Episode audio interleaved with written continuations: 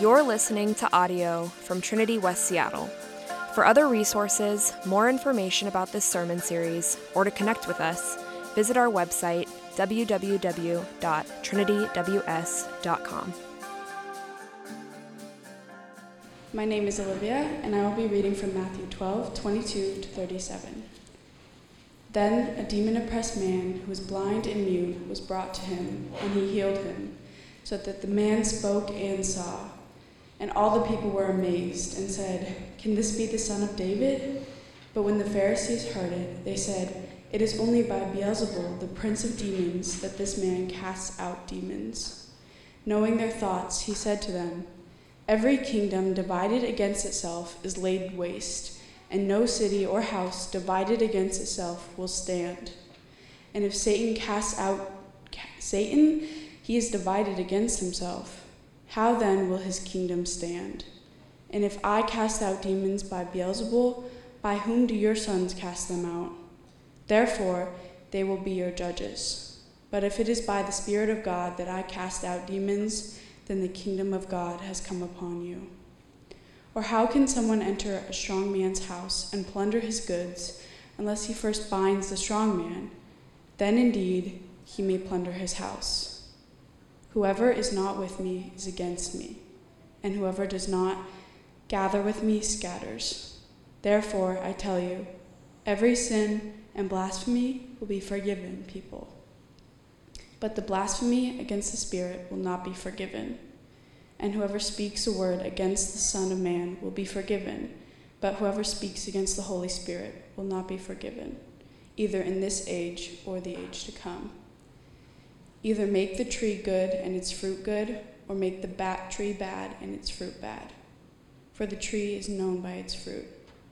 You brood of vipers, how can you speak good when you are evil? For out of the abundance of the heart the mouth speaks. The good person out of his good treasure brings forth good, and the evil person out of his evil treasure brings forth evil. I tell you, on the day of judgment, people will give account for every careless word they say. For by your words you will be justified, and by your words you will be condemned. The word of the Lord. You may be seated. Thank you. Let's uh, pause a moment in prayer and then we'll dive in. God, we thank you this morning. We pray, God, that you, through your Spirit, would speak to us and transform us by your power. And we avail ourselves to you now, God. Open the ears of our hearts. In Christ's name we pray. Amen. When my family um, moved from California, where I had lived all my life, um, to Seattle, it was during the summer of uh, 2013. We didn't realize that, um, of many things, Seattle was the epicenter of the world of the Seahawks, who would uh, be crowned as champions that very season. That year, the Legion of Boom and the 12th Man won the Super Bowl. And leading up to that historic win, I noticed that every Friday people would um, don the Seahawks gear. You could see uh, the blue and green colors of the Seahawks literally everywhere throughout the city. When the game was on, the streets were empty. And every touchdown, you could hear the fireworks go off, and then the multiple neighbors uh, shouting in celebration. I remember the entire Pacific Northwest celebrating the Seahawks Super Bowl win during their parade in downtown Seattle, which drew a crowd of what, three quarter of a million fans. Schools um, held celebratory parades with kids marching in the playgrounds or otherwise canceled, and downtown offices were closed. You know, I was really never a fan of football until I came to Seattle. And I quickly realized that you had to choose to either love them or despise them by wearing 49ers gear everywhere. and you could not remain neutral. Especially during that season, if you were in Century Link, Link, Field, you would stand up for the entire game chanting Seahawks and then shouting continuously to disrupt the opposing team. Unfortunately for the Seahawks, it's been going downhill from that season. And the Seahawks' reign in the NFL was short lived, although hope still lives on. Now, we know that every sports dynasty comes to an end. And every kingdom throughout history has always lost its dominance over time. But there is a kingdom that increases in dominance and influence over time for eternity. And that kingdom is the upside down kingdom Jesus brought when he came to earth. The kingdom Jesus ushered in when he arrived as the king demands that its subjects either submit to King Jesus' reign or reject Jesus and his kingdom altogether. You cannot remain neutral. It is an eternal kingdom that will never fade but increase in glory and power because the king of this kingdom now sits on his throne and rules with absolute power and authority, working out his good eternal purpose and plan of redemption in all of creation. And all of us are invited into this kingdom to surrender our lives willingly under the loving reign of King Jesus. Now, this morning, as we continue through the Gospel of Matthew in the series we are calling the Upside Down Kingdom, we will see Jesus' response to the Pharisees who vehemently opposed and slandered Jesus' healing of a deaf and mute man. And Jesus' response to the Pharisees teaches and reveals to us more about his kingdom by showing us several things. Number one, we will see that God's kingdom has power over Satan's kingdom, that everyone must submit to or reject God's kingdom where there is no neutrality. Third, we will see the consequences of persistently opposing Jesus and his kingdom. And lastly, how words reveal the condition of the heart. So, so what happened with this demon oppressed man who was blind and mute? Well, simply put, Jesus healed him by casting out this demon that was oppressing this man. And the result was that this man miraculously spoke and saw. Now, consider the kindness of Jesus towards this man who was held captive by demonic oppression, who could neither talk nor see. Jesus shows his power and his compassion by healing this man and restoring his sight and speech. It was a miracle, and all the people who witnessed this healing were amazed, and they said, Can this be the son of David? They were asking as if it was possible that Jesus was the Messiah, the, the long awaited Savior and King of Israel. Now, while the crowds who witnessed this miracle acknowledged the possibility of Jesus being the Messiah, the Pharisees, on the other hand, slandered Jesus' act of healing and compassion toward this man who was restored. Now, the Pharisees' absurd accusation that, that Jesus was somehow operating by the power of Beelzebul or Satan prompts Jesus to reply and not only correct the Pharisees, but tells us more about the power of God's kingdom, which stands over and against Satan's kingdom, which is our first point. Now, first, Jesus dismantles the Pharisees' ludicrous claim that Jesus was somehow casting out demons by the power of Satan, the prince of demons. Jesus knows something about how kingdoms work as he came to earth as the Messiah and King. Now, no kingdom would stand if there were infighting and division and faction within its own ranks. And Jesus says, No house divided against itself will stand. And this is true of any kingdom, tribe, or family. The accusation of the Pharisees does not hold water.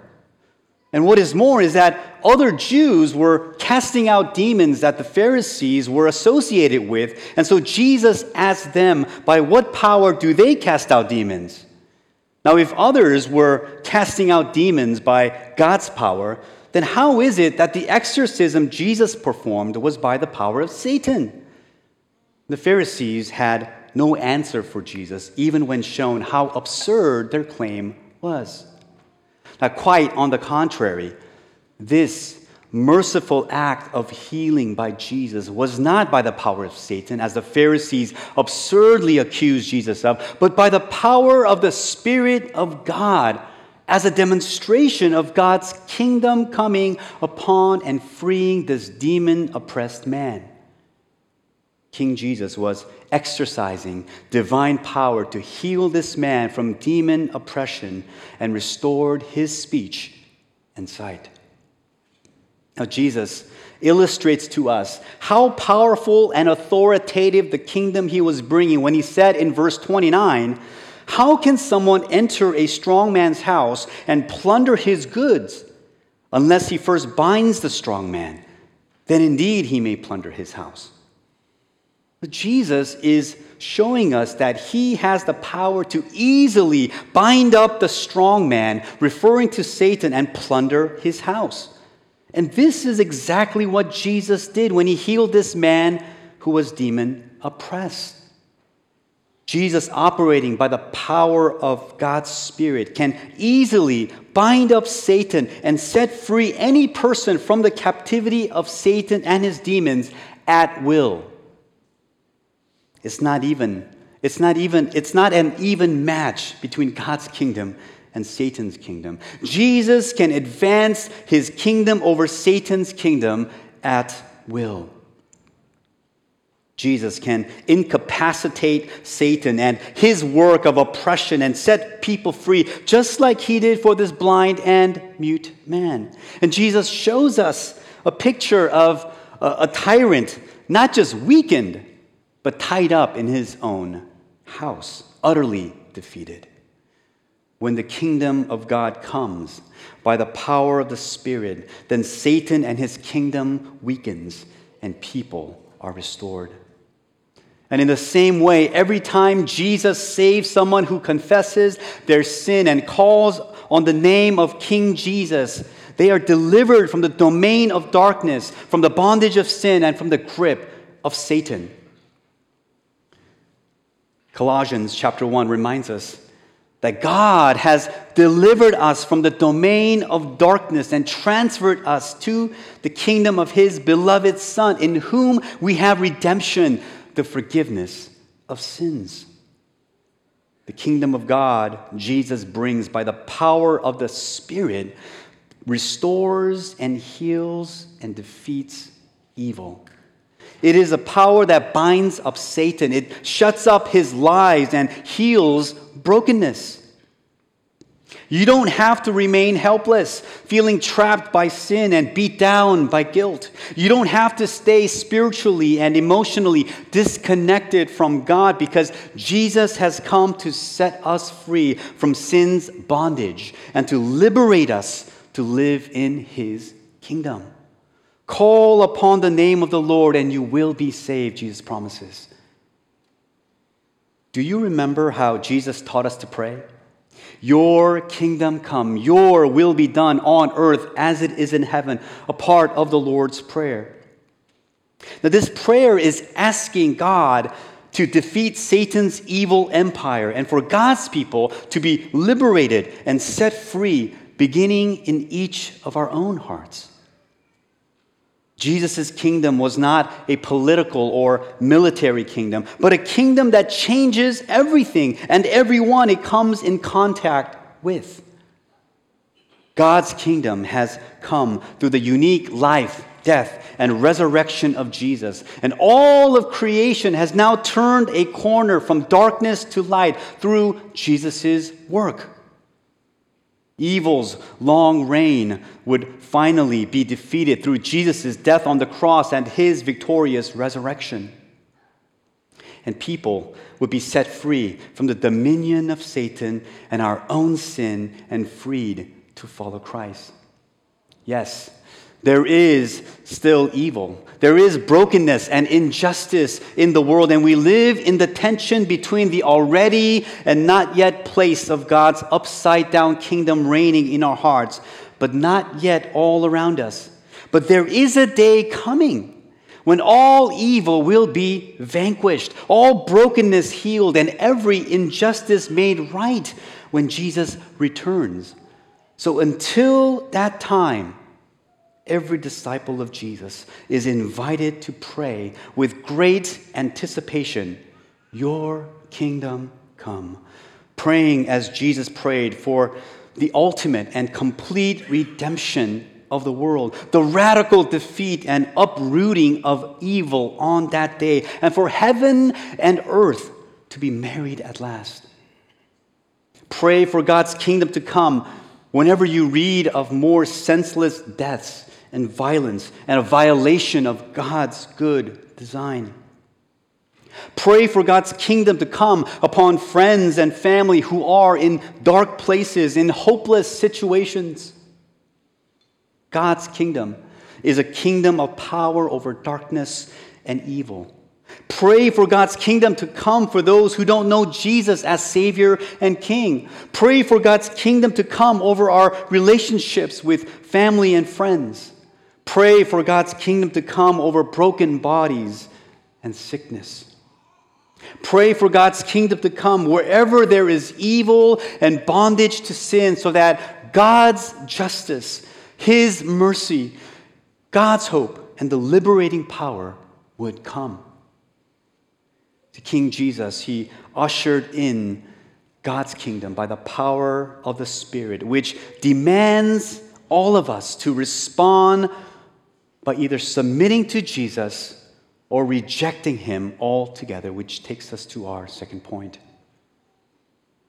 After correcting the absurd accusation by the Pharisees, Jesus draws a clear line and he says, You are either on my side or you are against me. You are either with Jesus or you are against Jesus. You have to pick a side in the struggle between God's kingdom and Satan's kingdom.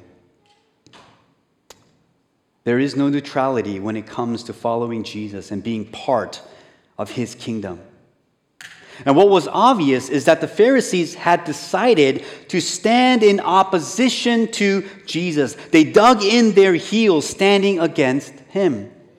The Pharisees rejected Jesus and the good news of the kingdom of Jesus in the name of religion, but ultimately because in their hearts they rejected Jesus. As we will see later, the Pharisees were so opposed to Jesus that they distorted the truth. They perverted reality by calling good evil and evil good. But before we get there, how about you? You may not have all your doubts answered about Jesus and his teachings, but, but where do you stand with Jesus and his claims to be the Messiah and King? Not just one way, one of many ways to redemption and salvation, but the only way to be saved. For some of you, Jesus' statement may feel like you're being cornered, but the nature of God's kingdom requires that we choose to either submit to King Jesus or reject King Jesus. Maybe you haven't decided to give your life to Jesus and you, and you feel like you are really not opposed to Jesus like these Pharisees apparently were. But Jesus' point is that if you are not submitting to Jesus, then you stand opposed to him. Now, in verse, at the end of verse 30, he says that he uses the gathering and scattering this animal imagery to drive home the point that if you are not helping to intentionally gather the sheep, then you are allowing the sheep to scatter. If you have not committed your life to Jesus fully, why not? What is holding you back today? Why are you struggling to accept Jesus and his offer of forgiveness and salvation? If that is you, There, will be many of us here who'd love to speak with you about your journey and share what God has to say about submitting your life to Jesus. The short answer is that, is that Jesus came to save humanity from the mess that we made because of our rebellion and rejection of God. Our sin against God has severed us from the life giving relationship we were meant to have and experience with God. And there is no way for us to bridge that gap. But Jesus made a way for us to reconnect with God by receiving the punishment for our sin on the cross and giving us His perfect and righteous life to be our own. This is the good news of Jesus that when we repent of our sins, we are forgiven and we get to start this journey of being disciples of Jesus who are submitted to him and on his side. Now, up until this point, we have seen the power of the kingdom Jesus brought, which defeats the kingdom of Satan. And secondly, the requirement for each of us to decide to be with Jesus or against Jesus. For those who choose to stand against Jesus, a stark and shocking warning is offered to us in our next point when Jesus shares the consequences of persistently opposing Jesus and his kingdom. Now, I don't know about you, but what stands out to me in this part of the passage is about a sin that will not be forgiven and will never be forgiven. Okay, Jesus, you have our attention. But I thought Jesus offers to us the forgiveness of sin, all sin, regardless of what kind of sin we commit, including even the sin of murder.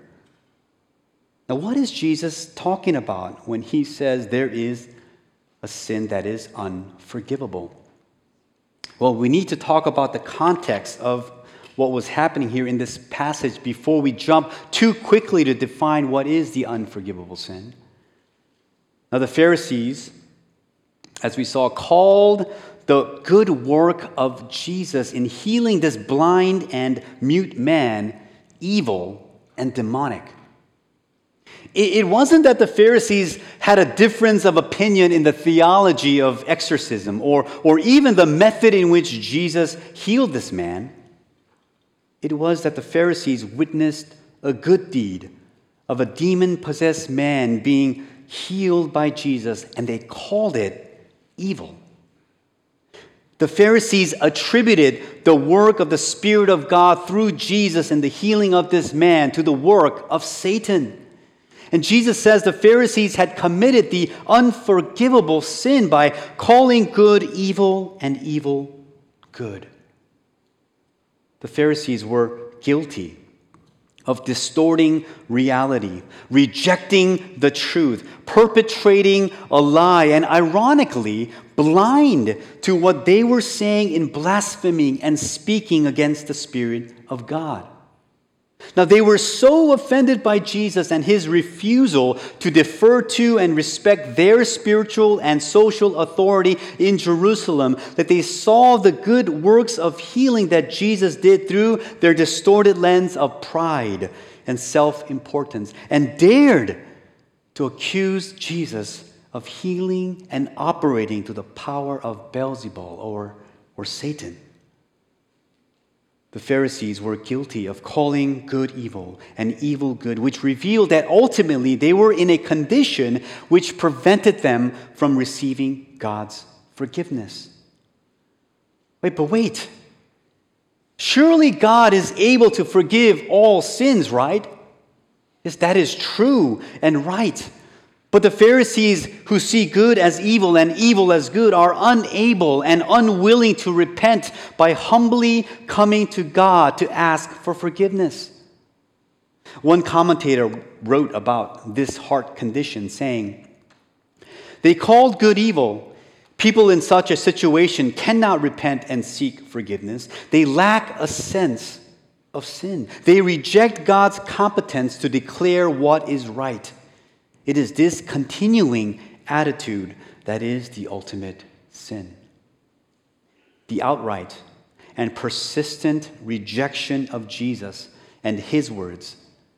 Rejecting the Spirit's power to heal and to convict us of our sin, and His kingdom reign will result in unforgiveness by God, not because God won't forgive sin, but tragically, because they refuse to humbly repent and ask for forgiveness.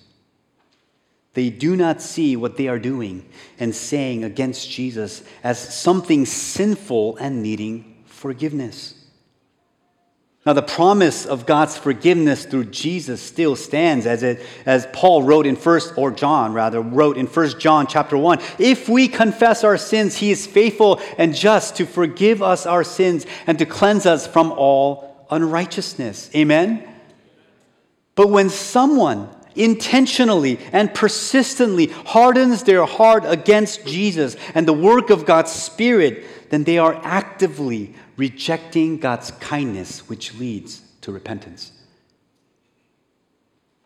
It is only Jesus who can forgive sin. And it is only Jesus who can definitively know who will remain unrepentant and persistently reject Jesus and his good news of the kingdom.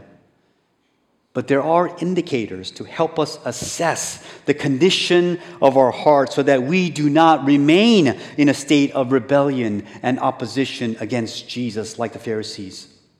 So, how do we know what the condition of our heart is?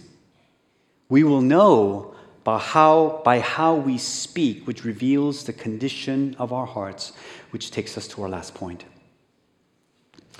Now, Jesus, he often used the tree and fruit metaphor to describe a person's actions or words uh, as a reflection of their heart condition. Jesus says, if you suppose a tree is good, its fruit will be good.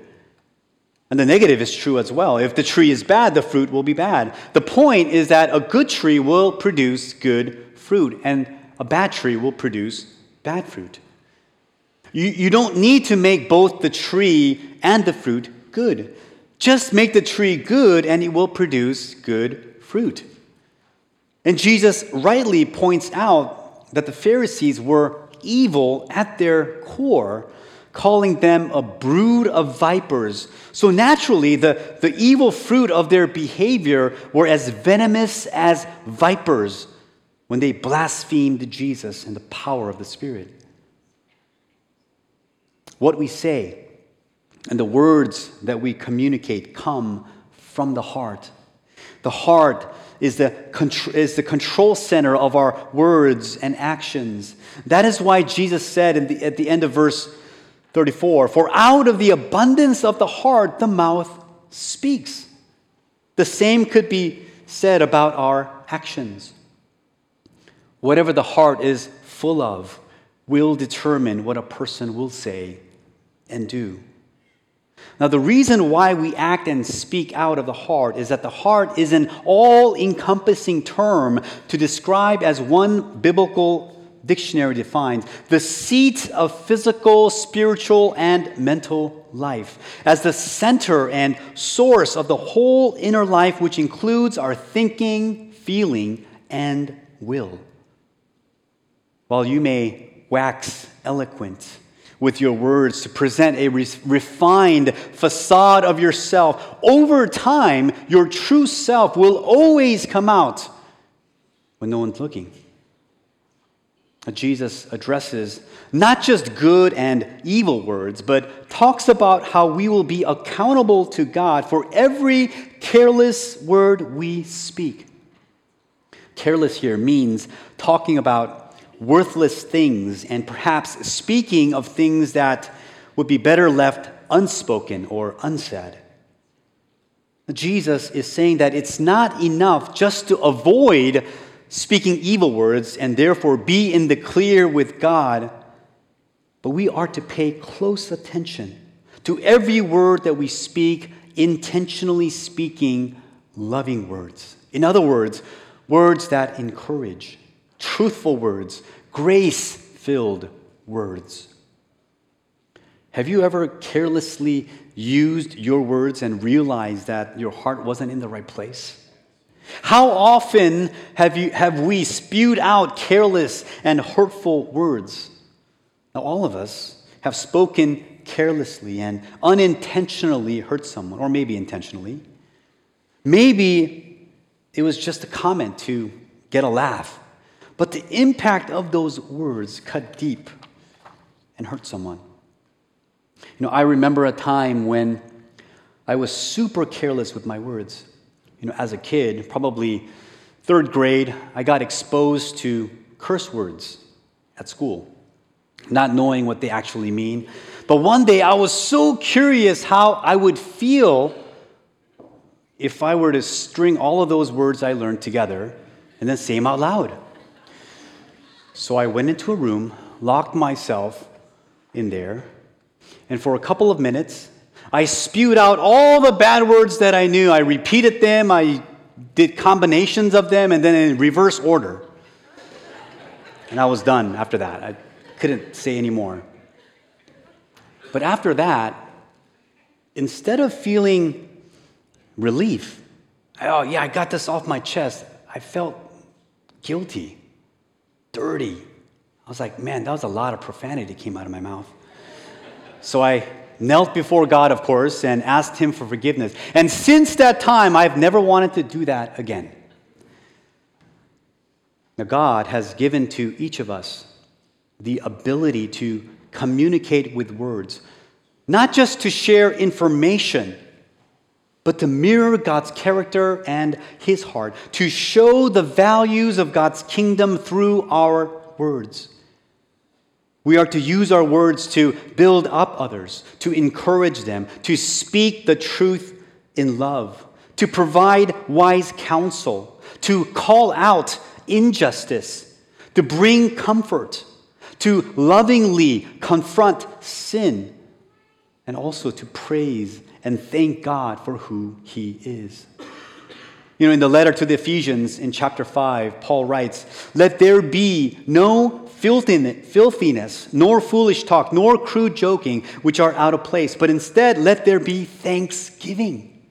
Notice in this verse that instead of foolish talk, we are to speak words of thanksgiving to God. Now, because our tongue is prone to carelessly speaking, we need to pray like King David did in the Psalm 39 I will guard my ways that I may not sin with my tongue. You see, our words, like our actions, reveal the nature of our true identity, the real you, and the condition of our hearts, so that on the day of judgment, we will either be justified or condemned by the words we have spoken. Jesus calls our attention to all speech and warns us against thoughtless and careless words. We will be held accountable for both our words and our actions. If we want to change the way you speak and what we do, we need a transformation in the heart.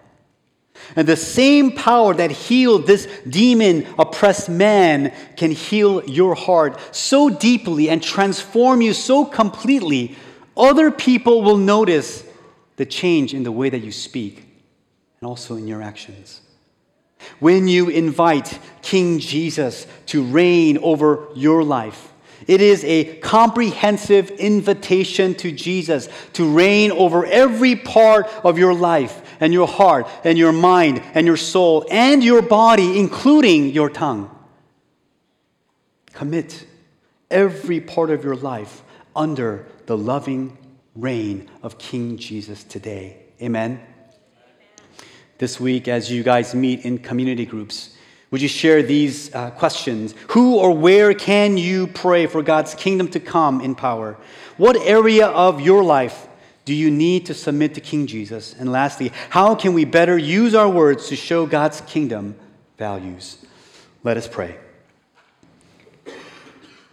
God, we know and we see, we read that it is only by the power of your Spirit, the kingdom that Jesus brought, can we be healed? Can we be set free, God? So we ask that you would change our hearts by the power of your Holy Spirit. You alone can change our hearts. We invite you, God, into our hearts, and we ask that you would do spiritual surgery in us. We are sick in our hearts, Lord, and we need your healing. We need your kingdom to come so that we can be a blessing to those around us, to our family, to our friends, to our neighbors, to our coworkers. Help us, Lord, to use our words to bend people not to our own wills but instead to use our words to help and encourage people's hearts, to bend them to your good and perfect will. Jesus, we invite you. Would you reign? May your kingdom come over us. In Jesus' name we pray. Amen. You've been listening to audio from Trinity West Seattle. For more information about our services or to connect with us, visit our website, www.trinityws.com. Thanks for listening.